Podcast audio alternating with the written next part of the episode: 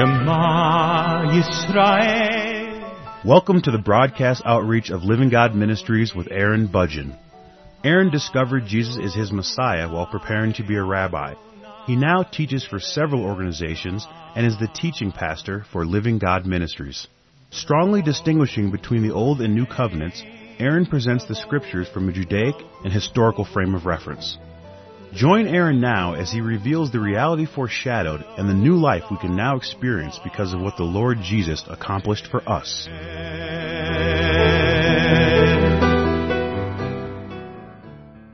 I'm presenting a series of programs on the subject of baptism, and today's program is a continuation of the previous broadcast. You know, sometimes when it comes to the subject of baptism, I can't help but think about the disciples and wonder what they might have been thinking when they were being baptized by John the Baptist. You know, when John the Baptist said that he was baptizing so that he could identify the Messiah, that was a little bit more than just baptizing people for the purpose of calling them to repentance. And I just can't help but wonder if some of the disciples were being baptized and if they were concerned or if they were not concerned or what they might have thought concerning John's message that he was also looking for the Messiah. I mean, could you imagine if you were there and you were there to be baptized by John as he was calling people to be baptized, to repent from their sins and to turn back to the living God?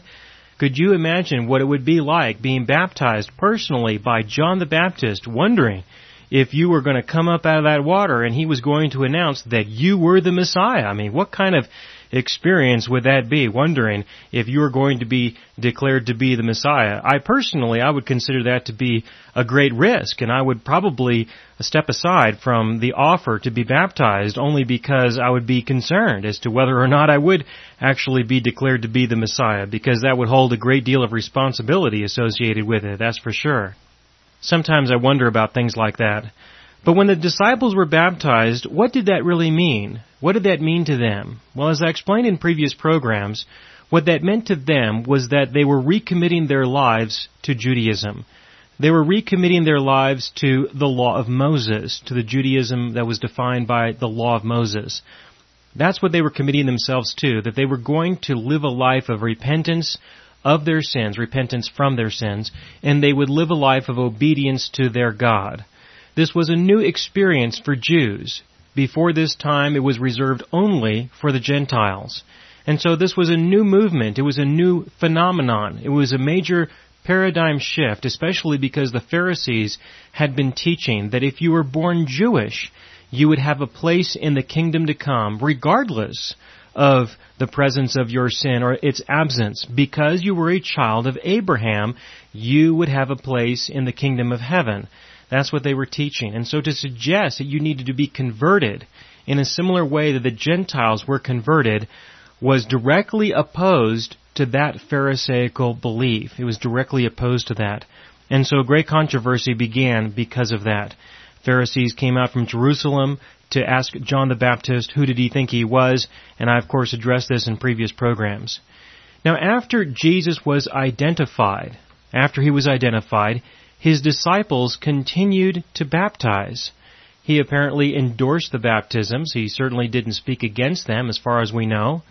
In John chapter 4, there is a reference to this. In John chapter 4, beginning in verse 1, it says, Therefore when the Lord knew that the Pharisees had heard that Jesus was making and baptizing more disciples than John, in verse 2 it says, although Jesus himself was not baptizing, but his disciples were, he left Judea and went away again into Galilee. And he had to pass through Samaria. And then of course we have the story of the woman at the well. But in verse 2, it says, although Jesus himself was not baptizing, but his disciples were, regardless of whether his disciples were baptizing or Jesus was baptizing, what would that now mean after Jesus has been identified as the Messiah? John was continuing to baptize people, we know that. And so if John the Baptist was continuing to baptize people after Jesus was identified as the Messiah, John claimed that that was the reason why he was baptizing people so that he could identify the Messiah, the one who would baptize with the Holy Spirit. If that's why he was baptizing, then why would he continue to baptize after Jesus was identified? And why would the disciples continue to baptize people after he was identified? I believe that the reason why people were continually baptized after the Lord Jesus was identified was because the message of the Lord Jesus was a message of repentance. The message of the Lord Jesus was a message of obedience. He was calling people to return to the Mosaic Law and to live a life of obedience to the Mosaic Law. If you go through his ministry and you study very carefully the things that he taught, especially what he taught publicly, he taught the Old Covenant. And that, of course, would make perfect sense because the New Covenant did not go into effect until after he died. So I would certainly be very concerned if he was not teaching the Old Covenant while he was conducting his ministry because the Old Covenant was the covenant that was in effect. Now, technically, the Old Covenant is still in effect, and I use it quite often when people need to be notified or informed that they are not holy, that they are not righteous, that they are not being obedient to God, that they are not being fully repentant. When people need to be informed about their inadequacy, when they need to be informed that they have no hope outside of the mercy of God, I'll use the Old Covenant for that. Or when people want to live in obedience to the Mosaic Law, I teach people to do that. I do. I'm not afraid of that. I tell people if you want to do that, then do it. Don't mess around with it. Don't play any games. And don't try to get somebody else to do it. You do it. And do it right. And be committed. And be sincere. Why would I say something like that? Because I sincerely believe that eventually they will be so beaten, they will be so pummeled, that eventually they will reach out to the living God in total absolute despair reaching out to Him and begging for His forgiveness and for His mercy. Then they can be saved. So the law certainly can be used today. The Old Covenant is perfectly functional today. We can use it to condemn people all the time. It's a very good thing to use, especially for those who want to be sincere and committed, who believe that they can actually accomplish that. But again, the message of the Lord Jesus was a message of calling people to repentance and obedience according to the Mosaic law. And so it would make perfect sense for him to continue the message that baptism provided. And that was the message that the Jews were just as sinful. They were just as unclean as the Gentiles. That just because you were born as a child of Abraham did not automatically mean that you would have a place in the kingdom of heaven. So that is why I believe John continued to baptize and the disciples continued to baptize, because that would be consistent with the ministry of Jesus, with Jesus' ministry. It would be consistent because Jesus was calling people to live a life of obedience to the Mosaic law. Now, of course, this is impossible, as was described by Jesus in the Sermon on the Mount when he said, Be perfect as God or you will in no way enter the kingdom of heaven. Doesn't that sound encouraging to you? I did a series on the subject of the Sermon on the Mount. I would like to encourage you to listen to those programs. Contact me for the audio CDs or download those files for free off of the internet at my radio archive found at livinggodministries.net. By all means, listen to the programs that I did on the Sermon on the Mount. Jesus did a great job calling people back to the law. And so to say that people are being baptized is to say that this is consistent, that this is the appropriate thing for people to continue to do. For how long? They should continue to do this, I would expect people would continue to do this until the new covenant goes into effect. When the new covenant went into effect, then all sin was paid for. All sin was resolved. And because the sin issue came to an end, the issue of the law came to an end as well. Because when there is no penalty, there is no law. So he set us free from the law so that we can, what, go out and indulge the flesh? Of course not. No, he set us free from the law so that we can be loved by our God. We can be accepted by our God. Not because of what we do or we don't do, but because of what he did on our behalf. And the newness of life is living then on the basis of what He gives to you, not on the basis of what you hope you're going to get from Him through your repentance, obedience, or observance. It's a very important transition that a person has to go through if they are going to live according to the new covenant, if they are going to experience the new life that our God has provided for us. Otherwise, you won't experience it at all. Now there's another reference in the scriptures concerning baptism that I'd like to address while I'm just tying off a few loose ends before I get into the Great Commission and get into the book of Acts. In Mark chapter 10, there is a reference to baptism that's quite unique that I do believe you can understand now if you've heard all the previous programs that I've done on the subject of baptism. If you have not heard the programs that I have done, I've done seven programs before this one. This is the eighth program, and so if you've not heard the entire series, you really need to hear the entire series. You need to hear all the previous programs before you can really appreciate this one. If you haven't, then just bear with me and try to glean the most you can from what I'm about to say. Now in Mark chapter 10, beginning in verse 35, it says, James and John, the two sons of Zebedee, came up to Jesus saying, Teacher, we want you to do for us whatever we ask of you.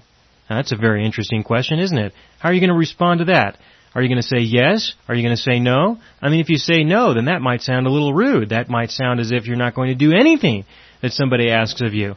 And yet if you say yes, they might ask you to do something that you definitely don't want to do, or maybe you can't do. And then what are you going to do? You already agreed. That's what I would call a loaded question. In verse 36, and he said to them, what do you want me to do for you? I mean, he didn't say yes or no, he just asked them, alright, what is it? I love the way that he asks that question. In verse 37, but they said to him, grant that we may sit, one on your right and one on your left, in your glory but Jesus said to them, You do not know what you are asking. Are you able to drink the cup that I drink, or to be baptized with the baptism with which I am baptized? Now there's actually two parts to that response. The first thing is, is that they have no idea what they're asking for. The second part of this response is an indirect answer to their question. However, it is not a complete answer. That's important to see. So first of all, I'm going to deal with the first part, and that is that they had no idea what they were asking for. Now my initial thought when I first saw this was that they were asking to be on his right and on his left. Now who's on his left? I mean, if he's sitting at the right hand of God, then who's on his left? That's the living God. That's the Heavenly Father. So one of them wants to take the place of the Heavenly Father. And for him to sit on the right side of the Heavenly Father, that is an expression to say that he sits or that he holds the power of the one who has the authority on the left. In other words, for Jesus to be on the right hand of God, the right hand was the hand that was normally used to wield a sword. Even if you were left-handed, it could be very risky to go into battle fighting with your left hand. Fighting with your right hand can give you some distinct advantages if your opponent is right-handed, but that's another subject. To be on the right hand would say that you have the executive power the authority is given to you to execute the laws that were given by the one who is on the left, by the Heavenly Father. And so for them to ask to be on His right hand would be to say that I want to have all of the authority to execute whatever you command, whatever you say, whatever your laws are, I want to have the executive authority to execute all of those laws or execute people who violate them, one or the other. The idea though is that they are asking for something that he cannot give them, that is not his authority to give them those positions. He goes on and he says in verse 40, But to sit on my right hand and on my left, this is not mine to give, but it is for those for whom it has been prepared. In other words, it's either the Heavenly Father, somebody else. We, we don't know because He didn't give us any more insights concerning this. We're going to have to wait and find out, I believe. Instead, what I'd like to focus on right now is the notion of baptism, because he says in verse 30 that you do not know what you are asking. Are you able to drink the cup that I drink, or to be baptized with the baptism with which I am baptized? In verse 39, they said to him, We are able. And Jesus said to them, The cup that I drink, you shall drink, and you shall be baptized with the baptism with which I am baptized. Now that's a very interesting statement. First of all, the cup that he is referring to, I believe he explains later, which is to say that they are going to die in a similar way that he is going to die. They're going to die as a result of persecution, something to that effect. But the thing that's really interesting here is that he says that they are going to be baptized with the same baptism that he was baptized with. Now just a minute. Now, they had been baptized, weren't they? I assume they were. They must have been. They were baptized either by John himself or one of his disciples, or maybe Jesus did it. We don't have that much information to go on. they could be baptized any time. If they have not been baptized in water yet, they can go do it this afternoon. The afternoon that they're having this conversation, that is. They could just go do that. What kind of a baptism could he be talking about? He couldn't be talking about water baptism. I don't think so, because if he was talking about water baptism, chances are that they had already experienced that baptism. No, no, he's talking about a different baptism. What was the baptism that he experienced that was different from everyone else? Well, when he was baptized in water, the Holy Spirit descended upon him like a dove. I explained this in a previous program and the implications of what that explanation meant when John the Baptist used that description the Holy Spirit descended upon the Lord Jesus, and through that, Jesus was baptized with a unique baptism. That was a baptism done by the Heavenly Father, by the living God on His Son, the Lord Jesus, who of course was God, manifested in the flesh, who dwelt among us. But the point is, is that He experienced a unique baptism that only God would do. This is not the kind of baptism that you can do without him. He has to be the one to decide when or if he's going to do that. And I believe that Jesus is saying right here that the disciples had not yet experienced that, but that they would experience it. When did they experience the baptism of the Holy Spirit? They experienced the baptism of the Holy Spirit in the book of Acts, when the Holy Spirit descended upon the people and indwelt the people, dwelled within the people. That was the restoration of the Holy Spirit that had been lost in Adam and Eve. The Holy Spirit was restored to those who were willing to receive the free gift of the life of God, and this life is an eternal life because there is no sin left unforgiven that will ever cause that life to depart from within them. And so just as the Holy Spirit baptized the Lord Jesus, so also the Holy Spirit baptized, or the Heavenly Father baptized Jesus. Either way, the Holy Spirit descended upon the disciples in the same way or in a similar way as the Holy Spirit descended upon Jesus. In effect, they received the same baptism. And we today receive a similar baptism, if not the same baptism. Now you may wonder, why is it that we are not like Jesus?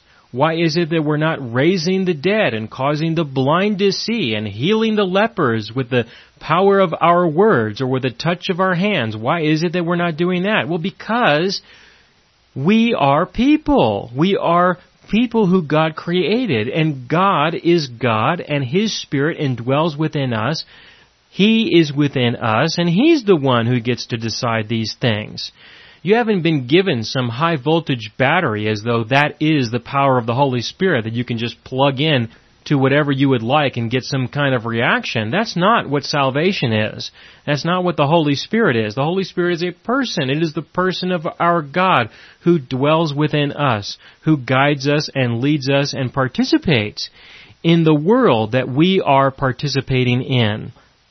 And so I wanted to talk about this a little bit because a lot of people have been asking me questions about this unique baptism that he is referring to and what would happen when the disciples were baptized with the same baptism that he was baptized with. Well, we also are baptized with the same baptism, but again, the miracles of God are still the miracles of God. And the fruit of the Spirit is still the fruit of the Spirit. There is no way that we can make decisions concerning what our God can or will do. He is an independent person who makes these kinds of decisions on his own. Now when we continue to go through the scriptures, we see another very important reference to baptism, and that's found in what's referred to as the Great Commission. And this is a very important reference because Jesus told his disciples to go out into the world and baptize people in the name of the Father and the Son and the Holy Spirit. It's a very important reference. And people often refer to this reference when talking about the subject of baptism because if Jesus said that we are to do that, then we should do that and that should be adequate. And I can appreciate that. I can understand that. I understand where people are coming from when they refer to this verse. It makes perfect sense. Now this is a big subject and there's no way that I'm going to be able to complete a presentation on the Great Commission in the next few minutes. I'm not going to be able to do that. All I can do is make some references to it and introduce the subject. But in the next program, I will definitely talk about the subject of the Great Commission with reference to baptism, the importance of it, and how that might be applied in what's referred to as the Great Commission. Instead, what I'd like to take a few minutes talking about is the baptism that the disciples experienced. I would like to talk about their baptism for just a minute because they were baptized by John. They were baptized by John the Baptist or by one of his disciples. They had already experienced baptism in water. They had already experienced a baptism, and it was a baptism of repentance, that they had repented. They had turned away from their sins, and they were turning to a life of obedience to the Mosaic Law, but a life of obedience nonetheless. And so if they had already committed themselves, if they had already dedicated themselves in this manner, then would they have been rebaptized in the name of the Father and the Son and the Holy Spirit as Jesus mentioned? This is a very important question to ask, and we have no evidence to suggest that they were. And yet Jesus said that they should go out into the world baptizing people in that name, Later, people were baptized in the name of Jesus, as was described in the book of Acts. And so were the disciples first baptized by John for repentance, and then baptized in the name of the Father, Son, and the Holy Spirit. And then later on they heard about people being baptized in the name of Jesus, and so were they baptized a third time to be baptized in the name of Jesus? I know some of you can probably relate to this. You've probably been baptized three or four times yourself, right?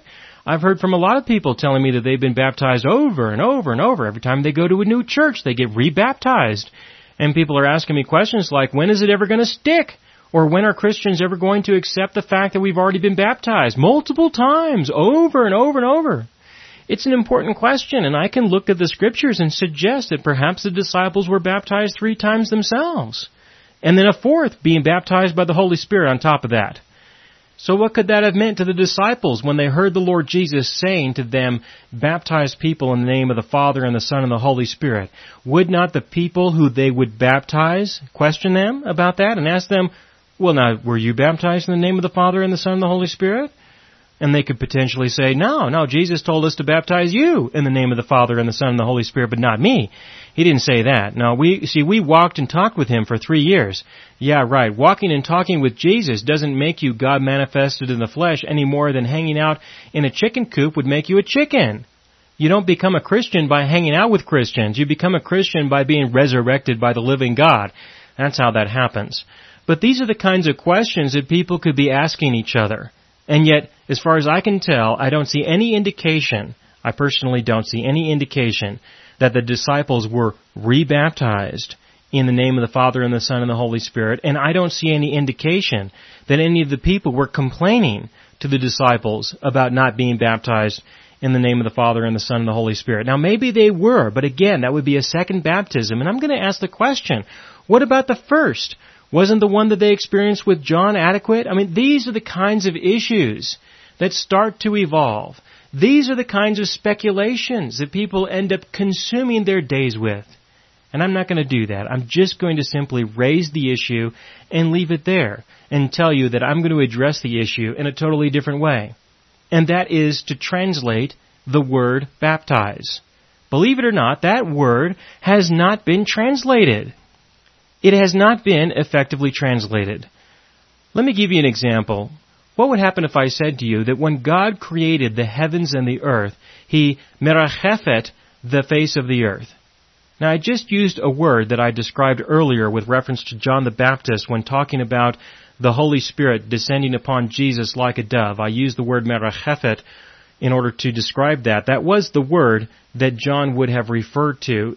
It's the word that describes the passive intensity of the living God passing over the face of the waters.